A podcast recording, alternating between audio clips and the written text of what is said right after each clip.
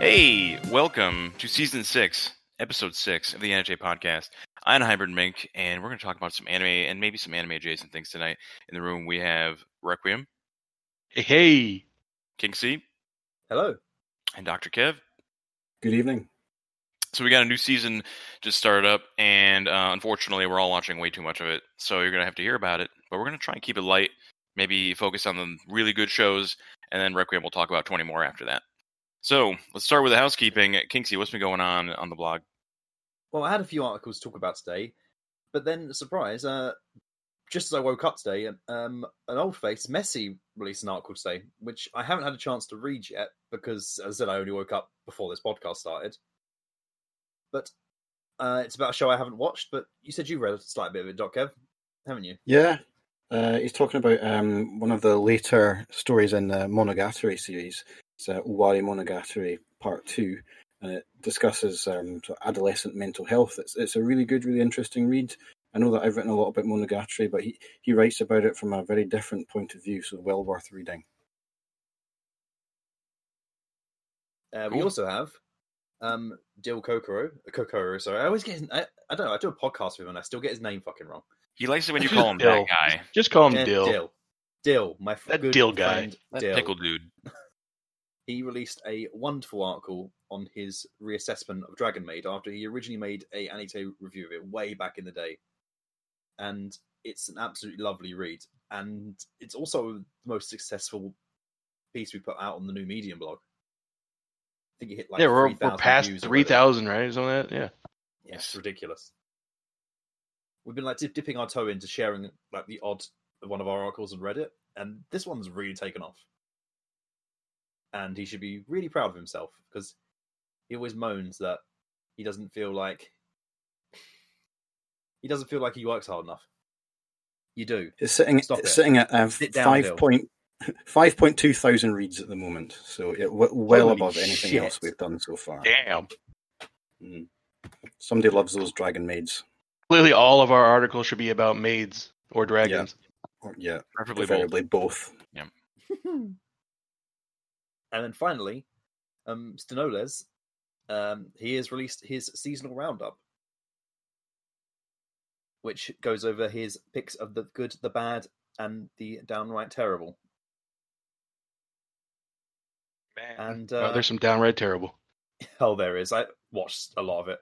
I'm just quickly scrolling down his list, and I don't think he watched X-Arm, which he was absolutely lucky not to have done. Most mentally well people didn't watch X-Arm. Did watch Redo, though. Oh. Oof. I'd rather watch X-Arm. Could not manage that. Did any of you actually fully watch X-Arm? Yes. Yes. Me and Doc. I had someone tell me that they unironically loved that show. And I'm just like, wait, are you just like, hey, watching it? I'm like, you know, I'm watching it. I'm like, what? I don't know. There are no redeeming features. There absolutely isn't. Like, it was so bad that even the last episode, like, it went orders of magnitude worse than anything that had preceded it, and we thought that would be impossible. Well, they gave up by the end, clearly. Like, four of us watched it together simultaneously, and just by the end of it, there was just like stunned silence at just how shit it was and how much we hated life and just did not want to do this anymore. Speak for yourself. I was screaming, screaming into the void. Oh dear! And that is it was me, you, Tenshi, and Luigi, wasn't it?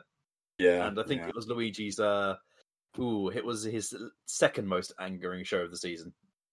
Yeah.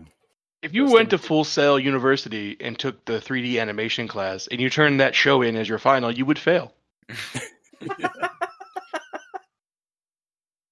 Oh dear! Yeah, and he's also obviously given Redo and The Promised Neverland a good kicking, which they frankly deserve. Yeah, I mean, The three worst anime I've ever watched in my life possibly aired in the last season. Jesus Christ. You're not watching enough trash, dude. I think he is. But yeah. I know he did talk about a lot of shows he liked. But, of course, I'm going to talk about the shows that were shit. That's your but that's always more fun. You know, it's more fun to just make fun of things that we hate, right? Speaking of which, I hear we can just go right into the news unless you're good, Kingsy. Yeah, go for it. So, Promised Neverland didn't do so hot, did it? Oh God, no. Was it? I just had the article here, didn't we? It's is it 324 sold? Blu-rays? 1,000 copies, right? No, that is three fingers there. 324 total. Total for the first. Now, what is this? Volume 1 of the Blu-ray with like four episodes. Volume 1 of the Blu-ray. Probably judging, usually it's 2 or 3 episodes, isn't it? When they release these, usually that's 323 too many. But then you get the bathing suit episode, and then you get the hot springs episode, which are OVA exclusive. See, I don't even know if you're taking the piss with this because I don't know what they've already kicked Promised Neverland hard enough, haven't they? Yeah, yes they did. Please read the manga. It's basically what the ending was. That's not what you should, please read the manga and pretend the second season never happened. Yep. Let's just all agree this never happened. Promises were made, but not kept. Poor Cloverworks. They didn't deserve this. I mean, they're doing too many shows. We all know it. You just see their logo on everything nowadays. I mean, was it they started as they were part of A1 Pictures. Now they're split off, haven't they? So they've probably kept the same work ethic, which is just horrifying. Yeah, a lot of times you'll see, just like with Wit and Production IG, you'll see A1 is working on Clover stuff too. But I'm guessing whenever they don't have that A1 bump, then it gets a little tougher for them. But that's a business thing that we don't really know all the details on. I'm going to be interested to follow how much they sell from here, because that was the okay part of the first season. That's true. Yeah, I didn't mind the very beginning, and then it's just wait, slow down, stop! And it just derailed. It was awful. Requiem, I don't even know what you wanted to talk about for news this week. What do you got? I forgot. You forgot, wow. The level of professionalism on this podcast is just... This document has a blank space. What do you want from me? I think it's because you put it in the wrong place. Is this right over here? Nope, that's not it. Anyways, what do you got? Well, so they're making a compilation film of Penguin Drum with new elements. This has been announced before. They decided to, crowdfund it to help with promotional costs and production. It was crowdfunded successfully in 150 seconds. That is half the amount of seconds that the Promised Neverland sold in Blu-rays. Okay, well, after they asked for fans for $10 million. 10 million yen, I'm sorry, which is about $90,000. They got that 150 seconds, and as of the writing of the article, they're at $420,000. That's mental. Is that the fastest Kickstarter ever? It's probably up there. It's way better than my Kickstarter, which made $2,000. Well, there you go. What I don't understand is why they need all that money to make a glorified cinematic clip show, because that's basically all they're promising to do. There might be a few new scenes to sort of tie all the clips together, but this is not a new thing. You say that, but you recently watched the Utena film. Yeah, that was bonkers. And that was that wasn't a compilation. That was a fever dream. No, that's true, but that also costs many, many, many, many millions of yen to produce. The Kickstarter would never equal anything like that. So they have marketed this as basically a compilation. So unless they get a lot of funding from somewhere else, I don't have much hope that this will actually be any good. I think it's mostly more an expression of fans' love for Penguin Drum. Yeah. I've never even watched Penguin Drum. I feel like I should, because I've only ever watched one. If you do watch it, please tell me what happened, because I've watched it and I still don't completely understand. Oh, it's fantastic, but it's who knows what that's about? But it's really good though. Looks great. I remember a fever dream tunnel they go through every episode, and there's something. That's all I really remember. It's very Ikuhara. It is very much his thing. There's tunnels. Yeah, there's singing. There's people in leotards. It's all good. Dry anuses, it's all good. Yeah, big honking wet anuses. All right, moving on. Let's see. What's this Tokyo Babylon cluster F word, Dr. Kev. Right, so Tokyo Babylon was a manga from the 1990s, which was produced by the four-woman manga supergroup Clamp, who also made... Clamp, baby! Clamp, yeah. Like X and a whole bunch of other things, card captors, that sort of stuff. So we were all quite excited that there was going to be a new anime adaptation coming maybe this year or next year. Then they announced that Studio Gohans were making it, to the studio who made such wonderful things as Handshakers and its unpronounceable sequel. And they got into a bit of trouble last year because some of the promotional material had some plagiarized images in it. They'd copied some photographs, some fashion shoots in it, which were copyrighted. Whoops! And then they've been caught doing it again in lots more materials that are actually making the show. So so Clamp have just said, no, this is ridiculous. We're not doing that. We've got absolutely no confidence in this production studio. And they, along with the production committee, have just yanked Studio Gohans entirely. They're going to just burn everything and start again. And I don't think this has ever happened, at least not publicly, in the history of anime production that I have seen. It's happened. I can think of one other time where that's happened. Okay. And that was with Arifureta, where it got yanked away from White Fox and given to Asred. Okay, well, we all know how Arifureta turned out, so, oh God. It turned out like a fucking dumpster fire. And it's getting a season 2. Why? Why is this happening? Sorry, carry on. So I'm really sad because Tokyo Babylon is a great manga. It had an interesting short, sort of 2-episode OVA thing that was made in the 1990s that was fun. Manga Entertainment released it on VHS. But, you know, the whole story has never been made, although the characters do appear in X, the anime, where they... Yeah, it doesn't tell you anything about their background, unfortunately. So hopefully, whichever company makes this now, they don't screw it up. We can only hope. Yeah, I hope they gets a good show, because, God, I love Clamp stuff. We need more Clamp stuff. Who's your nightmare and your dream studio to get this? Oh, my. I want UFO table. Whoever made X-Arm, yeah. Oh, Jesus. Fucking hell. Can you imagine that? Or Polygon Pictures, although I like some of their sci-fi wreck Tokyo Babylon. We know it's going to be Dean. They're just going to give it to Dean. But even Dean would be better than Studio Gohans. Give it to Cloverworks. They got nothing going on. That's a really low bar, and Dean just about clears it. Just about. If KyoAni took it. Well, that would be amazing. I don't know. Imagine what they could do with Tokyo Babylon. They can make anything amazing. Like, just, you ever seen the Dragon Maid manga? Oh my God, the anime is so much better. So I hear. Yes, what do they do with good source material? I mean, they made Fate decent. Becomes Violet Evergarden and Sandiphonium. What actually, though, those both are original? Oh, well, that's unfortunate. Oh, okay. Well, we're going to move on from that one.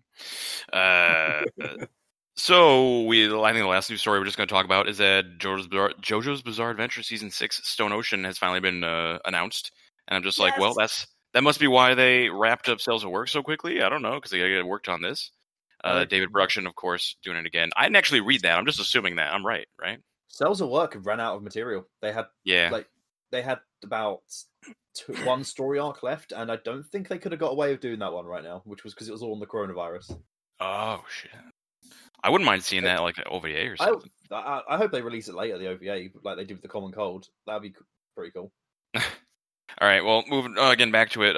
It's likely to come out in 2022, but if you look at the previous ones, Golden Wind and Diamond is Unbreakable, they were both unveiled 6 to 4 months before they actually came out. So who knows? Maybe we'll get it by the end of the year, like as a winter show. It is a bit of a clusterfuck right now with production, as with a lot of production. But all we really know right now is that Arifureta, is that how you pronounce her name? You guys, anyone know?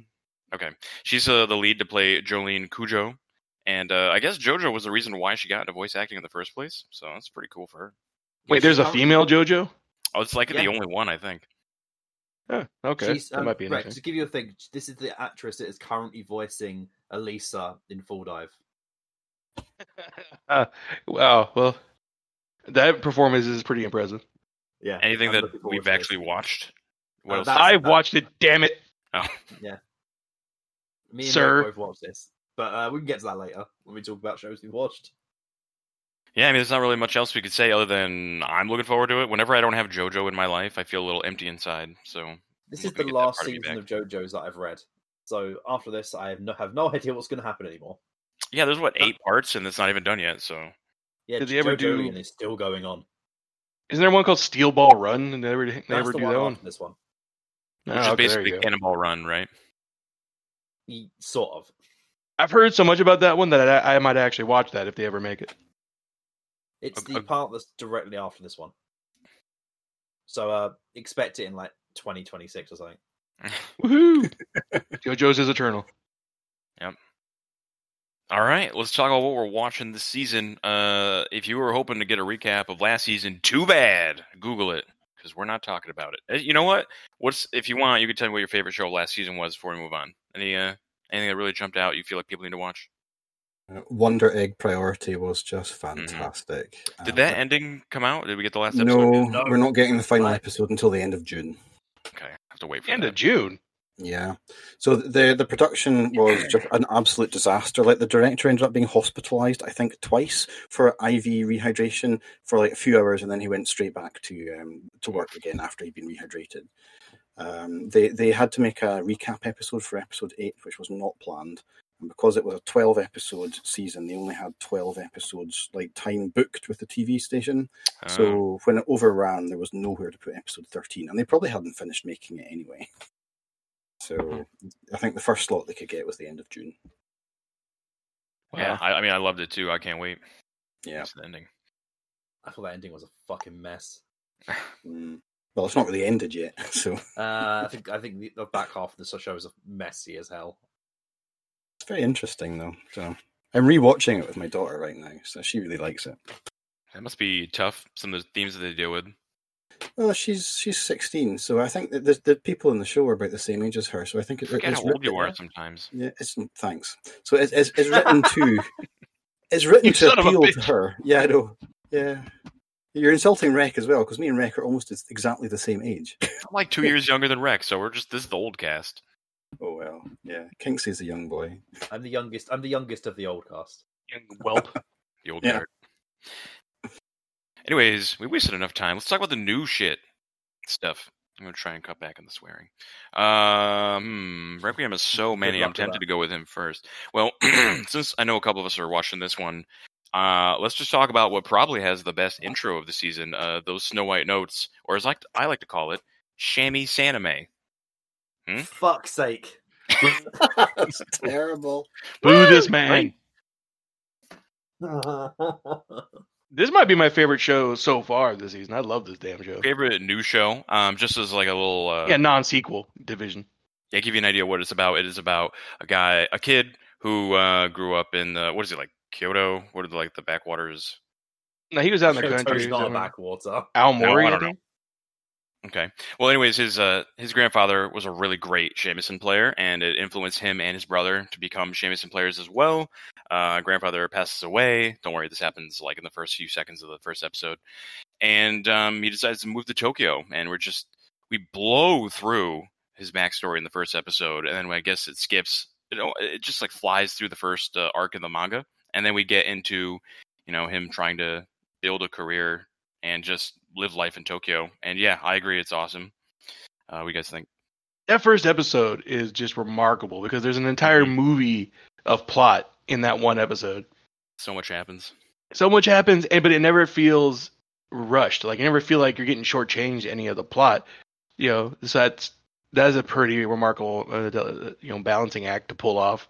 And the second episode has almost an entirely different tone, but it's still great. Yep. Yeah, they really focus on the brother in the second one, and the first one is just like talking about the grandfather, and then the mom shows up out of nowhere, and it's just like, Jesus Christ, slow down. The mom is so great. The mom's great, and Jesus, when she's singing in the second episode, it's just so powerful. I don't know. A lot of times, shows will be like, "Oh, we want to impress all these people in a crowd." I'm just like, "You're not impressing me," but this time, I'm just like, "Oh, it's really good." Music is amazing, obviously. The music in this fucking show is... I was excited when we saw it in the seasonal preview because I thought it would be like Kono Oto Tomare, which is the Kodo show. I thought, like, oh, it's a show, maybe it's like a club. And there's definitely going to be a club in here somewhere. But it's a different kind of show. But the music, like the traditional, shamisen music is incredible. Mm-hmm. Yeah, I feel like I've been just hearing a lot of shamisen lately. I'm playing Monster Hunter Rise, and every time the monster runs away, you hear it. I'm just like, am I just like a huge fan of this instrument and I have no idea? They do it a lot in One Piece now too. And the sound is so distinct. Nothing else sounds like a shamisen does. Plus, when you accompany it with the singing, which is just like so high pitched, you would think that it's just obnoxious and you wouldn't like it. But when you hear it, it just works so well. And then the intro with Burnout Syndromes. I mean, I'm a huge Burnout Syndromes fan, and this is probably my favorite intro of the season. You guys, you're not watching it? Kingston, Dr. Kev? No, I've not seen this one yet. I never watched the music shows of the season, which is weird.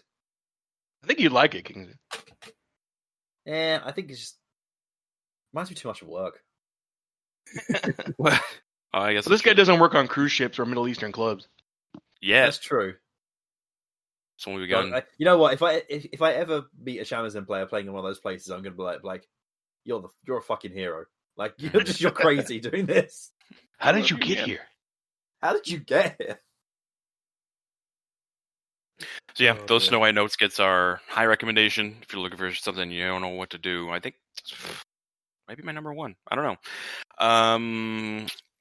Let's talk about 2 Year Eternity. This one just recently aired, and this is really good. I'm really curious to see where it goes. Speaking of opening episodes that were basically just a movie.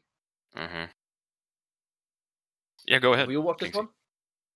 I haven't watched this one yet. No, I think it's great. It has this entire first episode is its very self-contained single story about a boy and his wolf in this snowy wilderness. I don't want to say much more than that because I don't know where the show is going to go from here. But God, that episode was it went places, and it's also incredibly good looking. Yeah, and I noticed that the guy who does... I'm trying to be vague because I think these two should just watch it. Yeah, I didn't read it. Go ahead. It's based on the manga by... It's the person that did A Silent Voice, isn't it? Based on their manga. I think. I could definitely see that.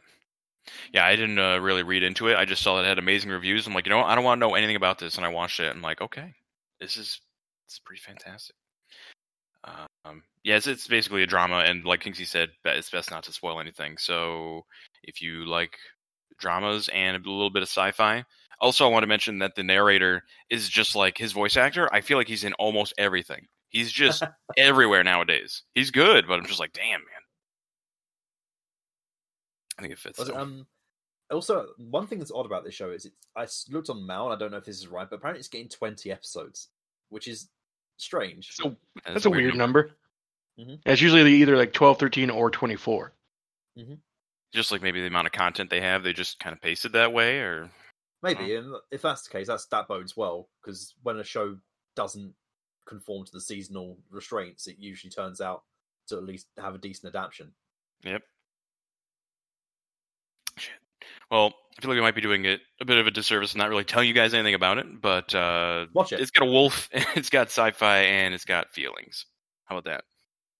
Like, you give out too much. Like, it's one of those shows that's hard to talk about without spoiling stuff, right? It's just when a show only has like an A plot, it's a lot harder to talk about because you feel like you're just spoiling it. Whereas it's like A and B, you can just kind of pick and choose.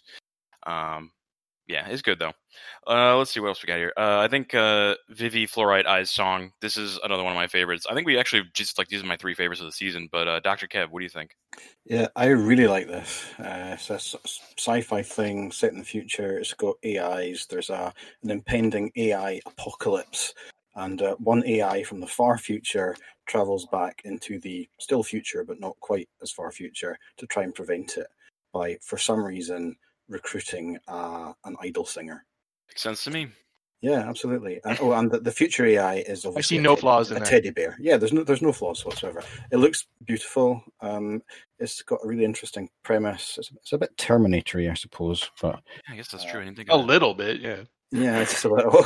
And it's written by the guy who wrote ReZero. So, but it's an anime original. It's not based on a novel or anything. Yeah, Wit Studio. Well, now I'm suddenly very much more interested. Yeah, totally. So I definitely recommend this. Again, I don't really want to talk too much detail about it because I get a bit spoilery. It's really just like this other show you're talking about. It's got one plot, and that's kind of it. So it's and it moves forward. One of those shows really quickly. I plan on watching it.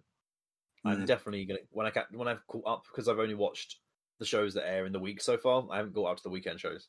Yeah, I mean, there's quite a lot of setup in the story, so they released the first two episodes together, because it's not really until the end of the second episode that you really get an idea of what the actual personal stakes are here. There's quite an ending to that second episode. It's like, oh, right, we're going there. Okay. So definitely give it two episodes to decide if you're going to like it or not. Yeah, I mean, I'm hesitant to... I really want to talk about it, because as soon as you mentioned the second episode, I got chills. Like, oh, yeah, I remember that. That is like, wait, what? The season, whenever we start a new season, we're like, we want to talk about this show, but you should watch it first. Yeah, these are bad episodes. Just skip this episode, move on. Yeah. It's our filler arc. Man, it's our recap episode.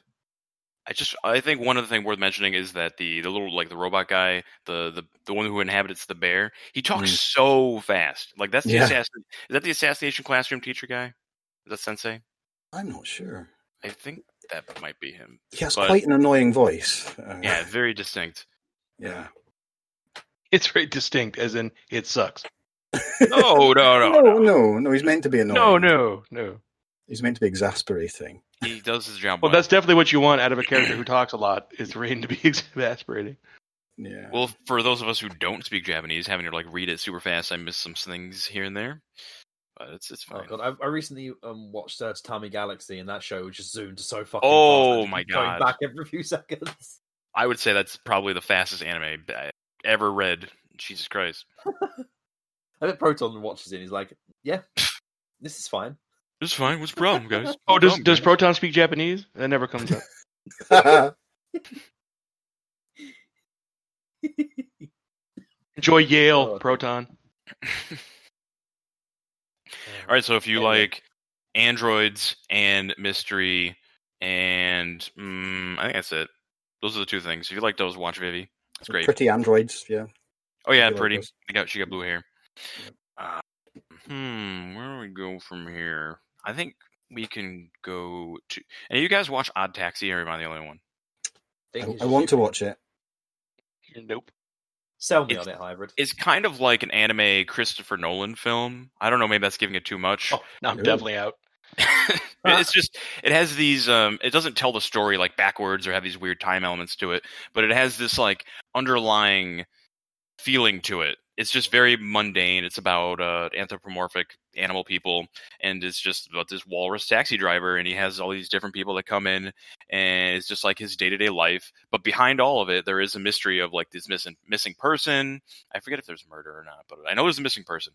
And you just, like, you have, like, this kid who's trying to get popular on social media, and he's like, they're talking about how he's trying to get all these likes. It's just really mundane and modern, and it's witty. I don't know. It's kind of hard to describe because it's so simple, but it's got animal people in it, so that's neat. Yeah, my daughter's a proto-furry in the making, so... Oh, God, what have you done? So, I know, we'll probably end up watching this. Yeah, I've tried my hardest, but no, she likes furry animals. It's not like a... That's what happens when you show her Killing Bites. She's not seen Killing Bites. I'm going to wait until the Blu-ray comes. You gotta watch Killing Bites. I've ordered it. I love that show. Oh no! It's released like in a month or two's time in the UK on disc. So it's just important you know that the one with the sharpest fangs wins. Okay, yes. Noted.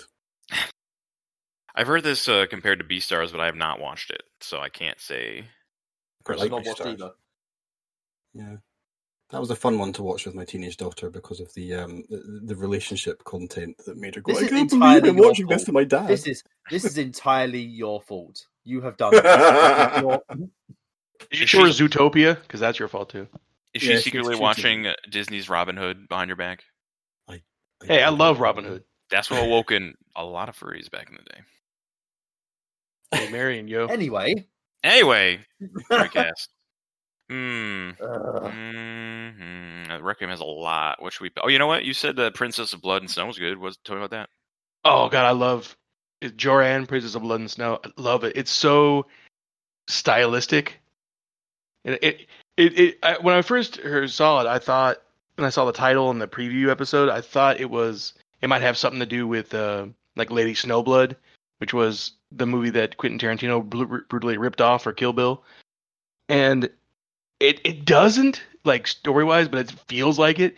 Like, it feels the same way as that movie. It's just, like, really stylized, like, revenge story set in, like, an alternate version of the Meiji era. And it's like a period, it's like a period piece, but also, like got sci-fi or horror elements, and it's also a revenge story. It's fucking great.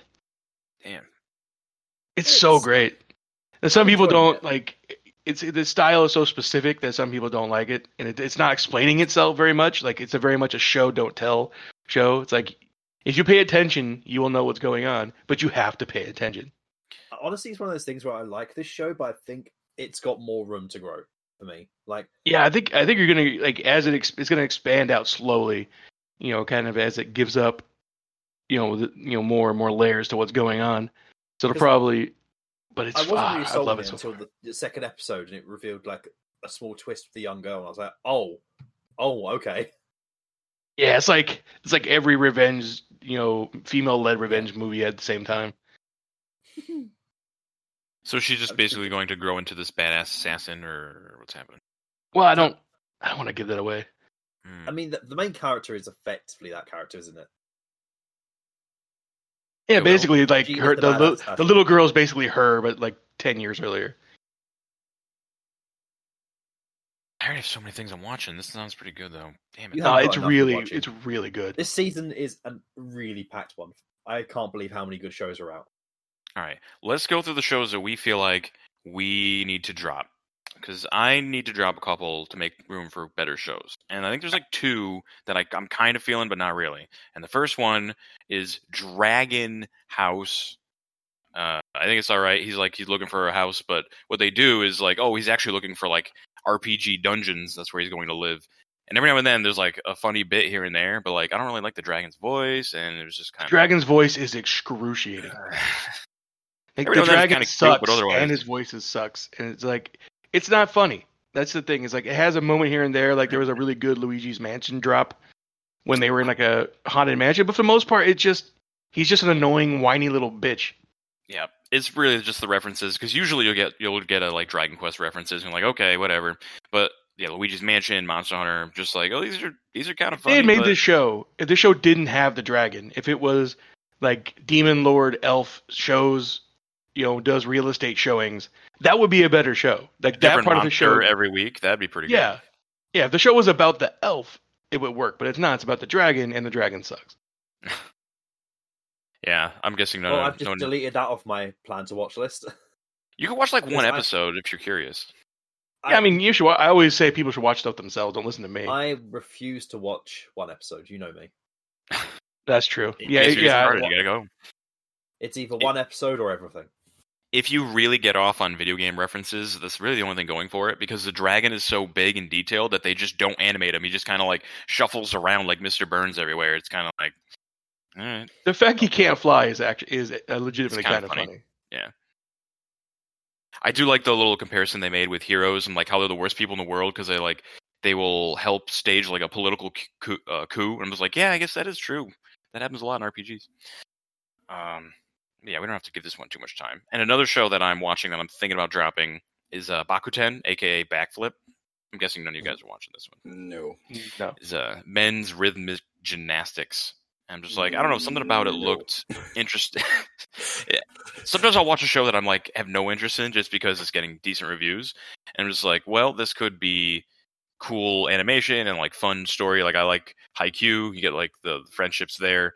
But I don't know. I don't really love the characters, and the animation, while impressive, isn't, like, engaging choreography. Maybe it's just because I don't really care about watching rhythmic gymnastics. So I might drop it. I'm not sure. Yeah, I don't really want to watch. I can't believe you just pick up a show like that and you'd be like, yeah, I think I'll like this show, and I don't think it interests me whatsoever. But I'm gonna watch it. It's like, wait, give it one or two. Well, I'm not like you. I'll watch one or two and then I'll drop it. Okay with that. I don't really want to watch men exercising their muscles together rhythmically. It's just not my kind of thing. Look, man, it's 2021. You're supposed to like everything. But yeah, for those of you out there who are interested in rhythmic gymnastics, there's an anime called Backflip, and I think one of the characters sounds like the guy from Banana Fish, and he looks and acts like him too. So that's that. No rape, though. I don't think there's gonna be any rape. It's very happy and friendly. So nothing like banana fish. It's nothing like banana fish, but the character looks and sounds like the main character. Except he's got black hair instead of blonde hair. I want to talk about... You're not selling this. I don't want to sell it. I'm saying I might drop it. I just thought it was worth bringing up. Don't watch it. Let's do like gymnastics. Let's move to a sequel, SSSS DynaZenon, which is more Gridman, and it's more Gridman. I'm liking it. What do you guys think? I mean, it's not a direct sequel. No, but it's the same deal in the same universe. So yeah, I think they're trying to set us up by trying to make us think that it's the same twist as the end of, or toward the end of, Gridman, but I don't think it is this time. They even named the main girl Yume, which they're trying to fuck with you, but I don't think it's the same thing this time. No, I think it's just a spiritual thing, and also the people can see the kaiju, and their memories don't reset or anything, so that's totally different. It's another anime where they fight with plastic toys, but it looks very pretty, I guess. It's another one. It's just like Gridman, in where they're not giving you anything in the beginning. You're like, "What's happening?" And they're like, "Well, you're gonna have to keep watching." Which I kind of like. I kind of like that mystery. Yeah, I like it too. I really enjoyed the 2 episodes so far. I like how they show the kid watching the transformation happening as he's sitting in it. I'm like, finally, I get this perspective. He's freaking out when all the parts are shoving together. And I used to own a bunch of those toys, and I sold them before I moved, and now I'm kind of bummed out. The fight where he didn't know how to, he didn't know how to pilot the thing. I mean, that's just swinging his arms around. Yeah. You're not supposed to just know how to do it. Whereas, a lot of mech anime, they just immediately know somehow. It's just you got to learn. You got to train. I get the feeling Doc is not enthused with DynaZenon. No, it's fine. It looks gorgeous. It's got the most amazing, beautiful color palette. And I like the character designs. It's very kind of trigger. I just, there's no context for the story. I don't care about people fighting each other in plastic, dinosaur monsters. It's I don't really give a shit about any of this. But I'll keep watching it because I enjoyed Gridman towards the end. So maybe this will also improve. Yeah, I think it's gonna give you the reason to care as it goes. Yeah, I think it probably will. I wasn't too hot on Gridman when it started either, so that's why I'm gonna give this one a chance. One of the interesting things about Gridman is that usually with these kaiju things is that you just want to see the monster fight, and then the people stuff is just boring after stuff. And with Gridman and DynaZenon, it's kind of the other way around. It's the other way around. The people stuff is more interesting, and the fights are kind of meh. Okay. I want the fights to kind of finish, because it's just very obviously cel-shaded CG puppet monsters. I'm I don't care about this. Can we just move on to the character stuff, please? Yeah, I'm looking forward to seeing what they do with the story and just turning it on its head. But let's see, Dr. Kev, I want to hear about Shadow's House. Oh yeah, I was going to ask. Yeah, Shadow's House. Yeah, so I just watched the first episode of that today because I thought it looked quite interesting. I'm not quite sure what to make of it. I think this premise has got some amazing possibilities. I mean, it seems to be set in a sort of Japanese survival horror mansion. So it looks like something that came out of Resident Evil or. I was about to ask you to sell me on this, but you've just you're done. Yeah, want to watch this. Give me a second. So there's these weird, creepy noble people who. They're like black shadows. They have no features. They're just they're shaped like humans and they talk like humans, but you can't tell their faces because they are like soot black. And they even they exude soot wherever they go. So if they get stressed and anxious or express negative emotions, they have soot rises from their head, like a column of smoke, and settles everywhere, makes everything dirty. So they have these servants who look like human beings but are apparently dolls. They're some kind of artificial humanoids who look, talk, and feel like humans, but they also appear to be clones of the shadow people, because they have the exact same profile, the same hairstyle and everything, and they are there to be the black people's public face, but they also clean up the suit after them. It's what is this? This is such a bizarre idea. But it's done really well. It looks so interesting. I really want to know what happens next. I want to know more about this universe. I hope that it is able to sort of explore these concepts sort of properly. So yeah, absolutely. Yeah, Shadow's House. That first episode was fascinating. There's so many ways for this idea to go. Like this idea of these weird ass soot people and their exact duplicate living dolls that have their own wills or whatever. They're like, where is this going? It's like a horror visual novel almost. Yeah, I mean, it's not scary, and in fact, a lot of it's quite lighthearted. But there's just something a bit off. It's unsettling in the background. It is. It's unsettling. That's the right word for it. Well, I'll be right back, guys. Stop the podcast. I'm just going to go watch it now. No, you should definitely watch it. It's super, super, super interesting. Like I got to the end of the episode and I was like, "Did I like that? I'm not sure." Yeah. They spent the entire episode beautiful on too. It's extremely well animated. So the entire episode on just like the one main character, and I'm just like, and they tease another character at the end. I'm just like, well, how many people are in this house? I want to see the rest of the family. So, but going by the opening, there's like at least 8 or 9. Yep. Yeah, I'm gonna watch that one for sure. We'll hear from Kingsley later. He's gonna go watch it, and I want to talk next about Megalobox 2 Nomad. It's more Megalobox. They got the same style that they went with for the first season, but it takes place, like 7 years later? Something like that. Yeah. And it's one of those things where it's like, hey, a bunch of stuff happened, and we're not going to tell you what it was, but some of it's bad. And actually, all of it's bad. Well, pretty much all of it's bad. So I like the very, very subtle cyberpunk elements to it, but it's more of just a cool boxing story. And I like it so far. It's not exactly a feel-good story so far. You get moments, but otherwise, no. It's quite grim and quite gritty. I mean, it's great. But don't go into it looking to come out smiling at the end. Yeah, if you watch the first season, it's probably even more dire than that one started out. Mm-hmm. Yeah. It's like some shit has happened to the world, but some shit has happened to the main character as well. So everything's worse. Yeah, not too much to say about that. If you like the first season, definitely continue watching that one. I gotta figure out what we have time for here. Let's see. Requiem. Combatants will be dispatched. Go. Terrible. Completely terrible. What? Are you dropping it? Or are you gonna keep watching it? I'm gonna keep watching it because every once in a while there's a moment. There's a like a decent joke or a good moment. And the thing that pisses me off is that the setup is the concept is so good. It's like the guy works for a stereotypical evil organization that's hilariously both somehow super successful and incompetent, but they send him to this fantasy world, this alternate planet, to be the demon lord and establish basically a foothold for the evil organization on this other world. And they give him a sassy talking android, who of course looks like a lowly, to accompany him. And all of that could be really funny if it was done right, and it's not done right. It's not funny. None of the jokes land. Now, humor is the most subjective thing. So you might watch it and think it's funny. All I know is when I watch it, it's not funny most of the time. Every once in a while, you get a little glimmer of something that's funny, but mostly it's just like it's trying way too hard and it's not working. Mm-hmm. Kind of like Dragon House? Yeah, kind of. Only it's not like there's a character that doesn't work, so the whole premise falls apart. It's like literally the premise is being executed terribly. Okay. Like the main character is utterly unlikable to the point where it makes it you don't want to watch it. He's not unlikable the main character of Konosuba. He's unlikable in the I don't want to keep watching this kind of way.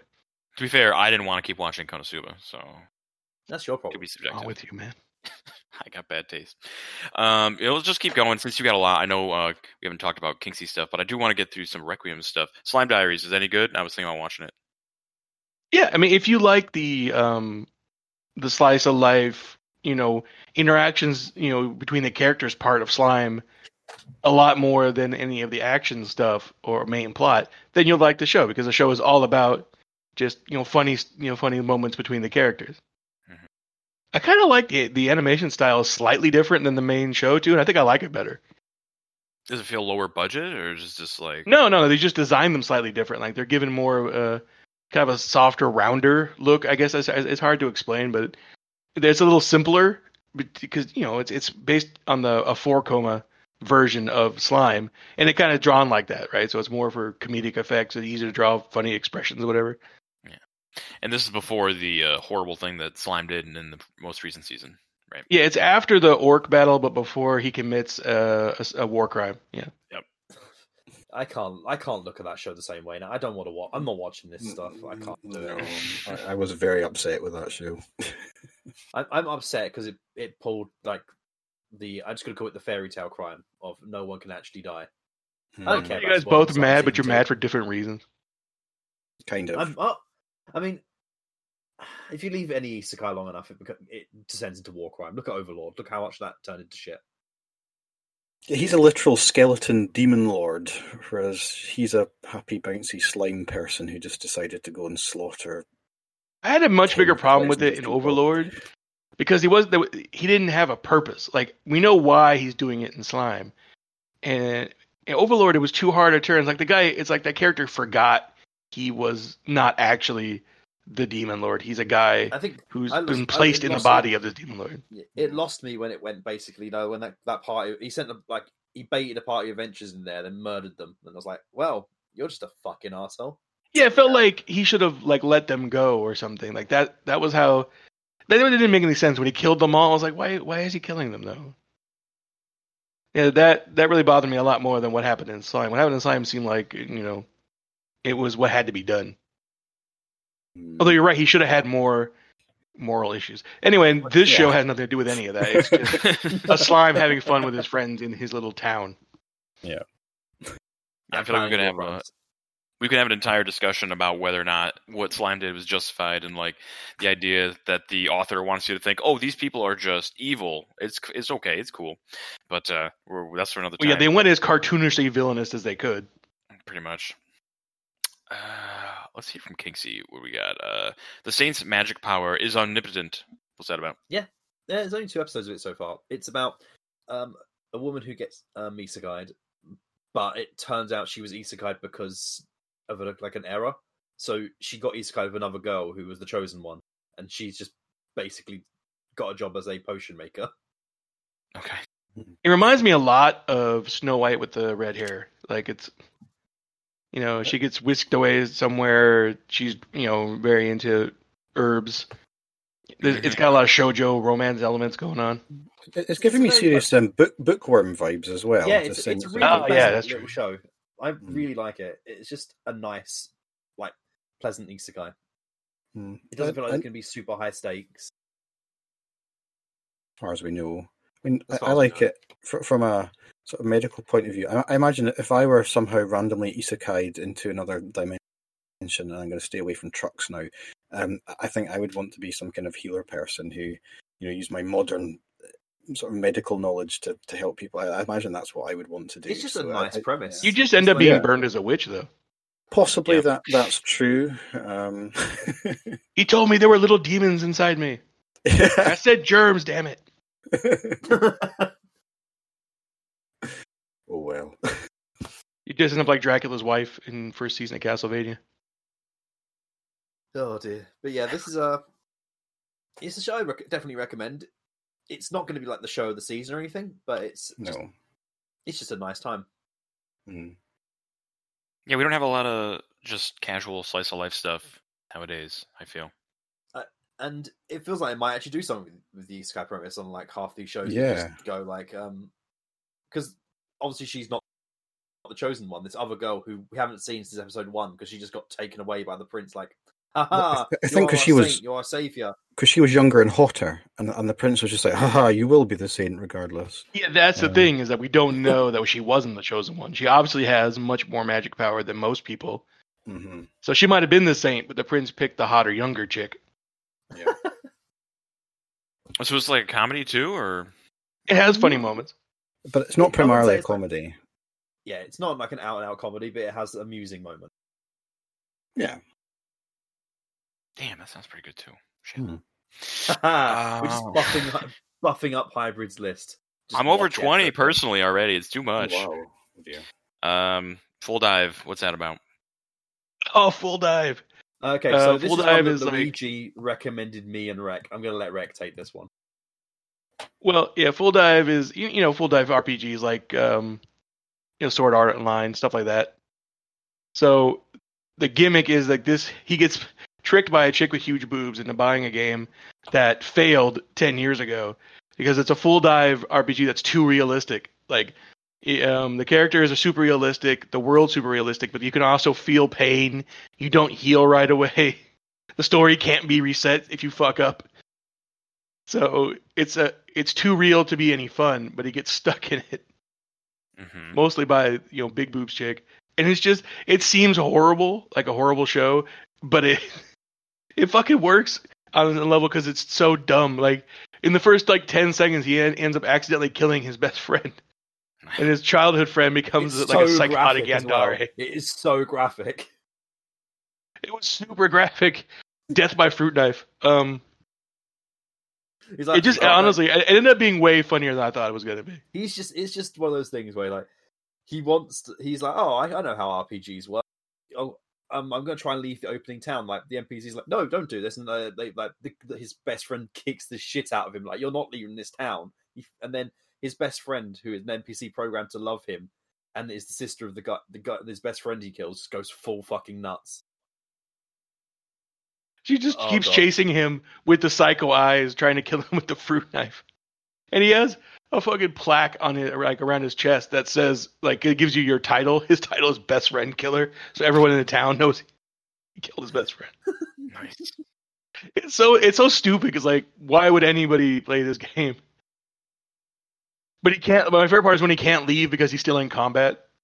That's just because that's happened to me in games before. I was sitting there like, that made me crack up so much. Like, it's just like, wait, I'm not in combat. Turns around and you just see the eyes.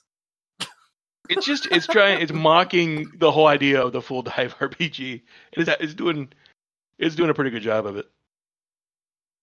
Oh, it's terrible, but it's glorious. Oh, I love it. It's great. It's awful. Damn. You had me until you said it was terrible. Jesus. I mean, you know, it's just ridiculous. It's too dumb to live. Yeah. All right, so I remember we were talking about, like, the best intro of the season was probably those Snow White Notes, but I forgot the Zombieland Saga has an amazing intro, too. It feels like it's like a movie adaptation, but also the show's pretty good this season, too. I thought it's more Zombieland Saga. Really, really meh, but the second episode was really good. No, the second one was very good, I agree, yeah. First one was kind of like, all right, I guess.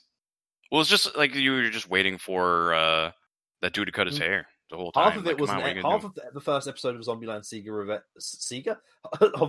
Zombieland Saga Revenge was a recap for a season that never happened. Oh, I mean, I'm not saying this didn't happen, but you know, like, it was like, here's what's happened in the last year. It's like, it just zoomed along. Yep. I think the second episode was like way better paced, and it seems like now they're going to have. I don't want to spoil it, but they're going to have a role in this season, based on what happened in the second episode, and I'm wondering if they're going to carry on with what happened there. I hope they do. Yeah. And that dude, freaking, I forget his name, but, like, that old dude with, like, the ridiculous freaking hair the whole time. It's just like, I'm not laughing out loud, but I'm smiling the whole time. It's so stupid. You watched as well, Doc, didn't you?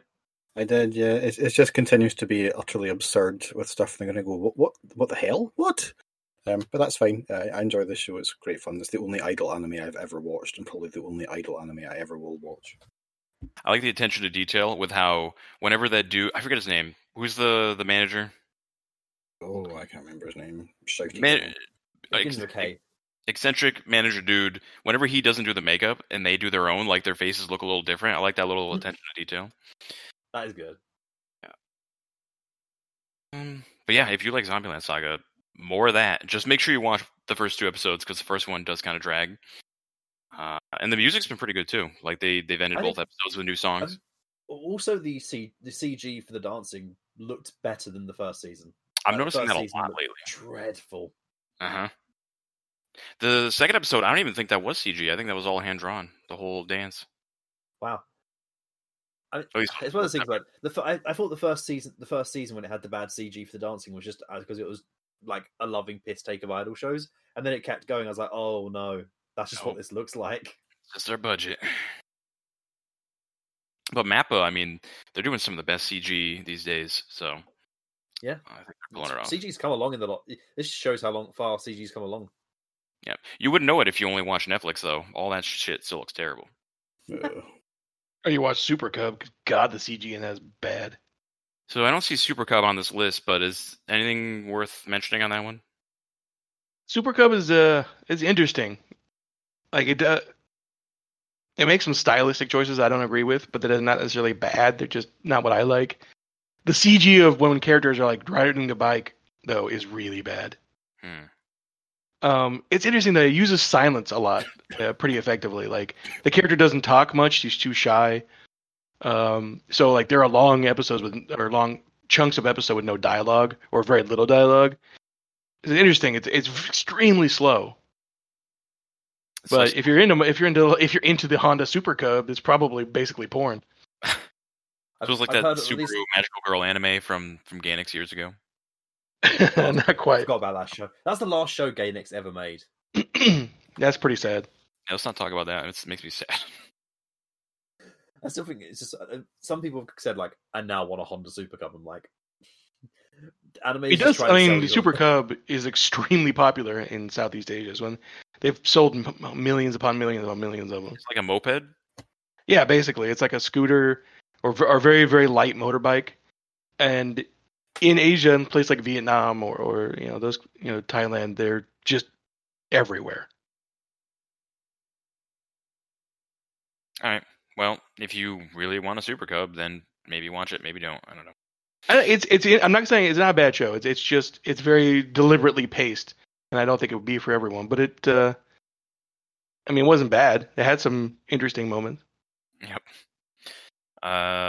So The World Ends With You got an anime, and it seems like it's really adapting. Like it's adapting like the main events, and not really padding it at all because they just flew through the first episode, and I'm guessing they're going to get to like all the main arcs for all the characters. I don't know. I don't think it's amazing, but it's kind of neat because I haven't played that game in years, and I really liked it back in the day. I never played the game, so I'm coming into the anime, flat. Do you feel like it's like super fast paced? Oh yeah, I feel like they say they got 7 days, and they're already on day 5. Yeah, or day 3, whatever, depending if you're counting down or up. But yeah, it feels like they're going really a lot faster than I expected. I love how it looks. Yeah, they really went with the look of the game. Or I should say the iPad adaptation, because the original was all pixel art, and now it's just like really chunky, stylized line art, really colorful. It's like I said, it's moving really fast. You don't quite have time to care about the characters yet, and I'm really annoyed the main character has amnesia because I'm so sick of that. Yeah. I mean, it's Tetsuya Nomura. He does all the tropes in his stories, so seems fine though. Like I have no idea how good an adaptation it is, obviously. As far as video game adaptations go, it's fine so far. We've only seen one episode, though. I think the second one just aired as a recording. But just saying it's fine by video game Dasha standards means it's great. Yeah, I guess so. I think we've been getting better and better ones, though. That puts it in the upper echelons of video game adaptation anime. I guess they added a whole bunch of stuff to the story in the remake, so that'll probably be new to me, at least. But yeah, I'm not saying you must watch it, but I think if you played the game back in the day, it might be worth just reliving it because the sequel is coming out in I think a couple weeks. Anyways, man, maybe we have time to talk about all this. Let's see, Dr. Kev, how not to summon Demon Lord Omega? Season. I can't believe I'm watching this. I'm not sure why I'm watching it. I don't know why I watched the first season or why I feel compelled to watch more of this, but it is terrible. Keeps going. It's great. Like the first episode of obviously there's practically tentacle porn in it. There's a mushroom monster with very phallic tentacles and an scantily clad girl screaming while she is wrapped in said tentacles. It's like, oh no. Oh, yeah. So if that's your thing, then that's your show. There's so many boobs. And again, much like the Hidden Dungeon show, characters are introduced via their bouncing boobs. So again, if that's your thing, but just watch it. Except the ones that don't have it. That was that show's Emma. No, they still do that, even if they don't wreck. You know they do. God, it's pure trash, but it's glorious trash. It is I have so much fun watching that show. I was sighing basically perpetually through the first episode, but the second episode was good fun.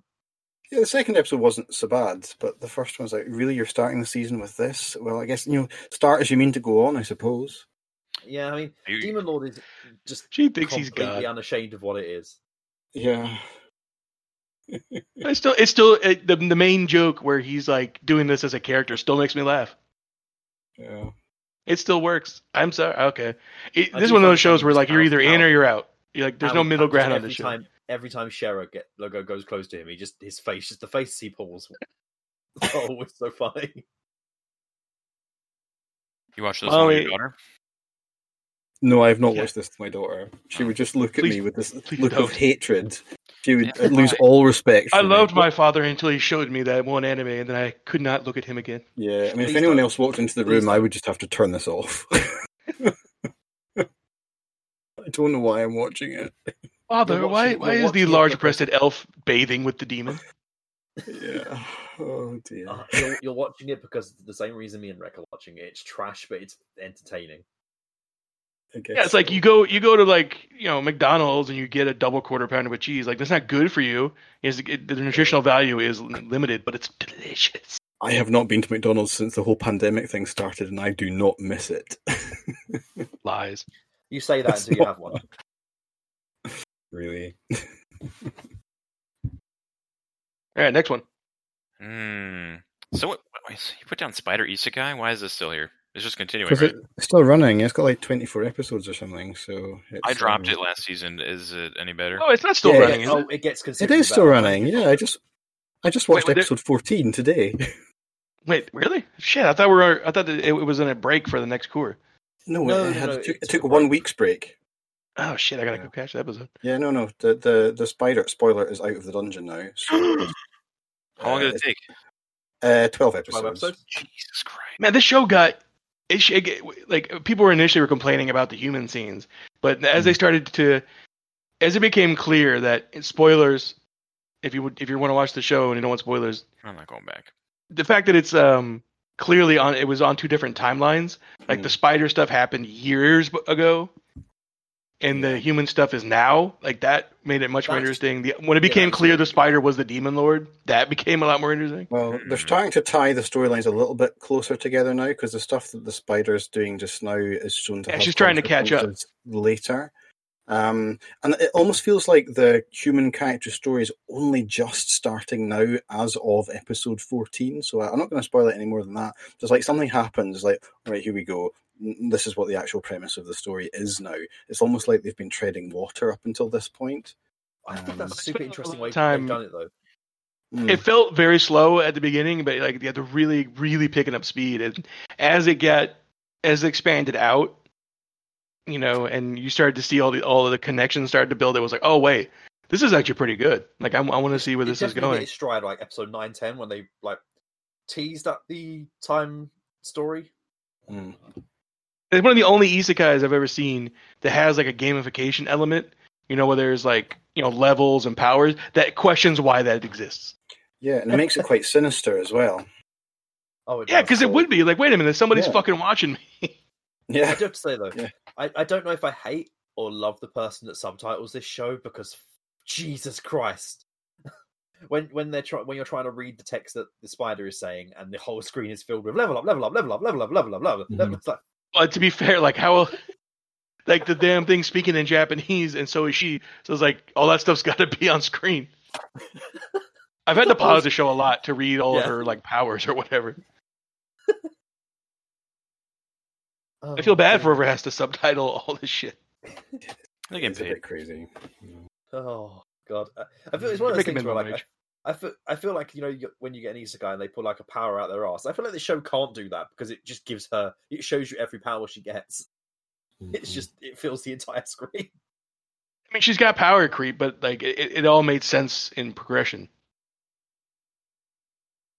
All right. So we are running a little long, but I want to try and get through most of these. I think a couple of these that are really worth talking about is first 86.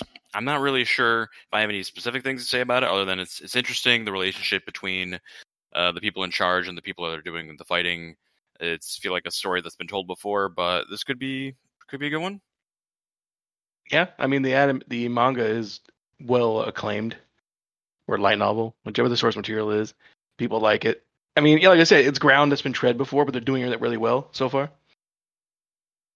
Yeah, I've only seen War is bad. War is bad. Does it change though? I don't know. It may. I'll have to find out. I've heard that. You know, what is it good for? I've heard absolutely nothing. All right. Say it again. No. Say it again now. Yeah, I wish I had more to talk about this one, but I think this is another one of those where I'm just like, I didn't really know what was going on, and I was pleasantly surprised when I found out as it happened. So, recommended, but don't want to spoil anything. Let's see. Tokyo Revengers, I'm liking. Tokyo Revengers has a lot of potential. It had a lot of Erased vibes for me. I really want to know... I don't want to spoil too much. I really want to know, at the end of the episode, how did that kid know he was there at that time? And also, like, just like the guy that got his car keyed, was that the guy that did it? I don't know. I'm trying to be vague here, but it just seemed like I need to know these things, and then I can move on, get to the real meat of the story. Some of those details will probably be revealed. I hope so. But yeah, I guess, long story short, it is about a guy who finds out that his childhood friend gets murdered, and of course he's had a shitty life. He gets into a scenario which kind of puts him back into the past and when he was in middle school, and he's kind of like remembering how, oh wait, I wasn't actually hot shit in middle school. This is where everything went wrong. And I think it's going to be him going back in time over and over again to change events of the present. Got to get back to the past. Gotta go back in the past. Yep. I think you went for two different songs there, mate. I did, and I stopped myself. They both stopped. I was up here in Samurai Jack land. I don't know what you were doing. Back in time. I was doing this SNL bit. What is What is Miss Nagatoro? It's Don't Toy With Me, Miss Nagatoro, which is fucked up. Oh. It, like, okay. I keep saying this. I know I've said this 100 times already in chat, so forgive me for repeating myself. But to me, it feels like the setup scenes for hentai that never gets to the hentai. What a waste. Because she's like, you got the younger girl, the first year, like tormenting her senpai, but like I keep feeling like a femdom hentai that never gets to the fucking. Okay, but before we say that, Rek, you absolutely know that probably every chapter of this thing has been someone has already like doujined that shit into. Oh yeah. This thing has doujins coming out the ass. I'm assuming there's a rule for that. There is. Yeah, there's a number attached to it. I don't remember what. I can't figure it right now. But like, it was parts that were kind of funny, but it was also really uncomfortable to watch her bully the guy, like push him into a river for God's sake. God, you really are just describing. I can, because I've seen her what she looks like. I've seen I've seen her smug face all over the internet for years before this even got a thing. The manga was super like popular, and it's been. I've been told it tones down and becomes just more of a tsundere romance kind of thing later on. But at least at this part, she is just psychologically scarring the poor man. I have no desire to watch this show. I watched it mostly out of morbid curiosity. Which I could watch like half my anime for that. Yeah, really. Just like watch the first episode of every show and you get something out of it. Yeah, it was weird. I'm not going to recommend it, but I'm not going to not recommend it either. I'm just going to let it be like, this is a show that exists. Speaking of shows that exist, we got some shows that came back after our short break. We got Moriarty the Patriot Part 2, and we got Fruits Basket, the final season. I'm watching both these, and there's just more of the same, more good stuff. If you like it, continue watching it. Yeah, I'm watching those two. Moriarty the Patriot is. I just don't feel enough people are watching this show. I think it's great. It was one of my favorite shows the season it was airing, and like I don't know, it just looks like typical pre-boy fare with a dumb anime spin, but like no, it actually I think does the source material some justice, and it's just fun to watch. Yeah, I'd heartily recommend it. Did Benedict Cumberbatch show up yet?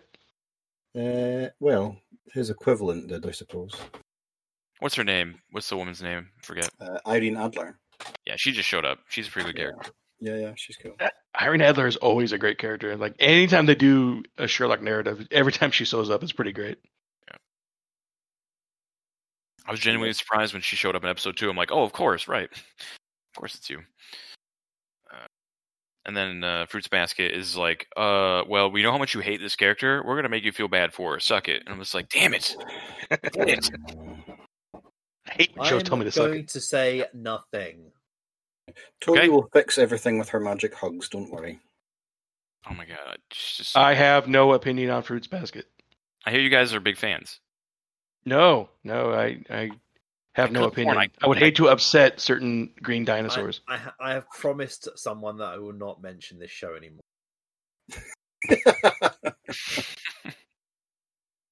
I'm frustrated by Fruits Basket because there are some excellent scenes and some excellent writing mixed in with just scene upon scene of irrelevant shite. And yeah, I guess part of the time when it was written. I just can't be bothered with it. But I've started it, so I'm going to finish it. I just wish it was maybe about a third of the length that it is. Yeah, it's weird because it's like every episode takes you on the same roller coaster. It's like, oh, well, happy casual stuff. Oh, super horrible stuff that happened. And like, oh, we're all going to like completely change his characters at the end. It's just like you get that same arc and it's kind of exhausting. I said I'd quite like it to be all super horrible stuff because then that would be quite entertaining. But I don't get the things that I like. So, well. Yeah. What we got left? Jesus, there's more Requiem stuff. Oh no, wait, Kingsley has something. Eden Zero. Fuck, goddamn it! This is the next manga by the Fairy Tale guy. The first episode of this show. I flew to Japan to go see it. What? Oh yes, I remember. Yes, booked the same flight. Yeah, that Weeb Air flight. Yeah. Mm-hmm. Yeah. The first episode is basically every single shonen arc you've ever a beginning arc, like you know that you'd watch it in the early 2000s. You'd see the 3-episode arc, get introduced to all the characters, they fight the starter boss, and then go on the adventure. Oh yeah, all that condensed into one episode, tit grabbing and all. So they the traditional tit grab. Was that hybrid? I said so. They respect your time. It respects your time, but yeah, it's not Natsu, not Lucy, and actually Happy from Fairy Tail. But this time, so it's the same character, like literally the same character. Literally the same. Well, it's not the same thing, but they're a little cat called Happy, and they look exactly the same. Okay, I was like, it would be interesting if like he got isekai'd to Eden Zero. Yeah, it starts off in like this fairground, which is just full of robots and one human kid. And this girl comes for like to get some Instagram likes or something. They don't call it that, but it's like legally enforced YouTube equivalent. Like, oh, I'll get loads of subscribers going to this dead amusement park. And then he's like, oh, you're the only human I've ever met. And then they turn out to be evil. And turns out it was a planet. Like, it was a theme park planet, and it's a space show, not a fucking fantasy show. That's kind of neat. By the end of the episode, they fly onto space. I'm like, okay, this could go somewhere interesting. And not Lucy kept her clothes on the entire episode, so that's only a fluff from Fairy Tail. Oh, yeah, I'm out. So what if I think Fairy Tail is shit? Then you'd be in the majority. You'd be in the majority, yeah. True, unfortunately. This show is, I think, it's about on par with the start of those of it. It's about the same. It's not done anything interesting yet. Mm-hmm. We'll see where it goes. I'll be watching all of it because I'm an idiot. Did you like Fairy Tail? I liked Fairy Tail up until like episode 90, and then I hated it by episode 200. That's a lot of bad shows. Okay. that's a lot of episodes where a show you didn't like. Why? Well, we all know. I don't know why we say why. He starts and you can't stop. You got a problem. It's Fairy Tail is one of the like few shows I've ever dropped. That's impressive. Hey, what can you tell me about this Godzilla Singular Point thing? Okay, conversely to the Netflix JO anime, which compared to Eden Zero, this is really good. Okay. So I'm not sure when it's set. I think it's set like in the near future. I think it's like 2030.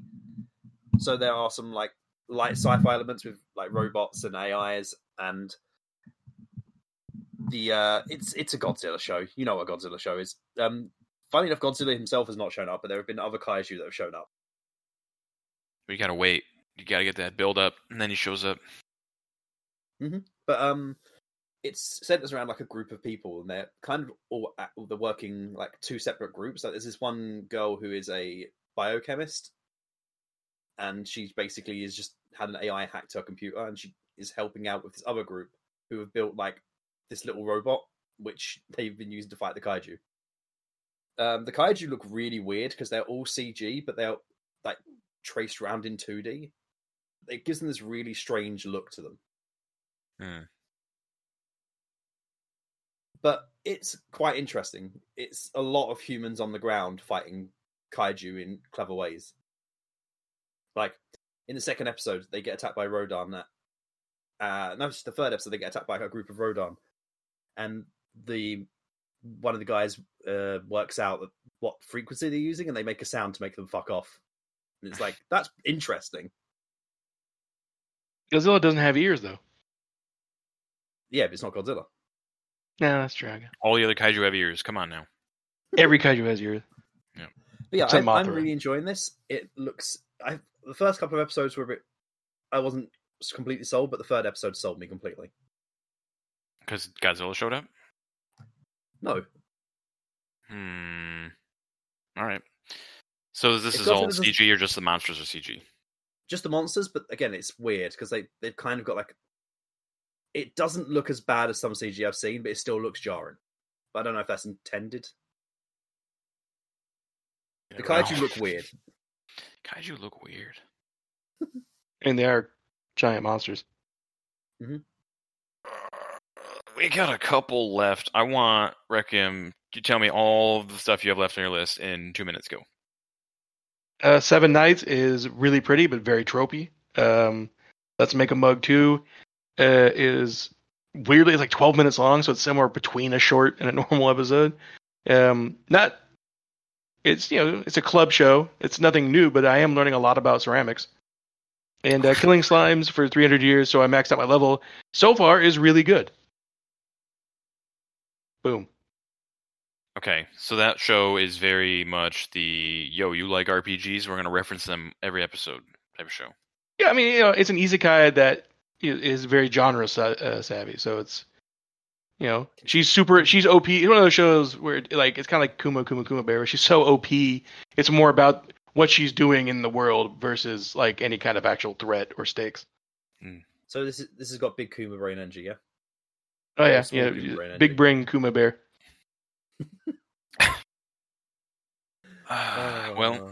We had a topic we were going to talk about. Who did anime time travel better than anybody? Unfortunately, none of them do it well, so there's no topic.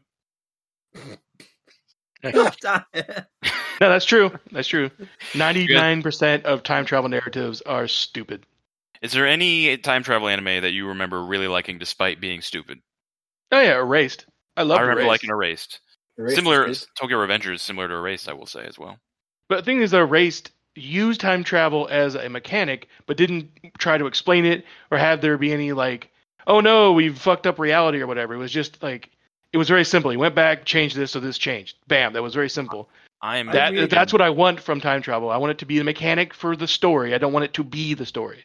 I'm genuinely tired of them talking about split timelines. Like, if I can get a time travel story where they don't bring up a split timeline, just who cares? Back to the Future style, just same timeline. I don't want to hear about it anymore. Another show like that, or I say show, movie, Girl That Leapt Through Time.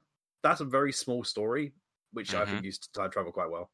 That's true. I forgot about that one. Because it's just such a small scale story that it's not like having to worry about breaking the universe. It's just about breaking her life, really. Yeah, that one's all right. I like some of the twists that they have in the Fate's Day with a certain character. God, that's interesting. I like the use of time travel in Mad. I'm sorry. Carry on. Sorry. All right, I'll talk then. Fine. That's interesting. Yeah, I like the use of time travel in Madoka Magica. This is a bit spoilery, but episode 10 of that very short 12-episode series is just one of the best episodes of anime ever. In that it is incredibly well paced, it's very well written, and it crams so much into such a short space of time. It uses time travel and recursive timelines to basically deepen the story and the themes, while also torturing the characters in the most horrendous existential way, in that poor Homer goes through this sort of Sisyphean... It's terrible. Where it completely redefines a character in one episode. Yeah. We're like, you realize how many fucking times she's done this. She's like Subaru, but on a scale of much larger.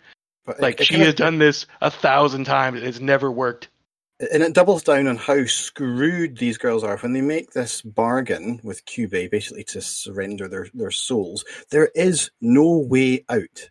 And you know, Homer tries so many times to fix it, and she just makes it worse and makes it worse. So she breaks herself mentally. She basically breaks reality, and it doesn't really end up well for the main character, really, either. And it's just the existential horror of we have screwed up and we cannot fix this.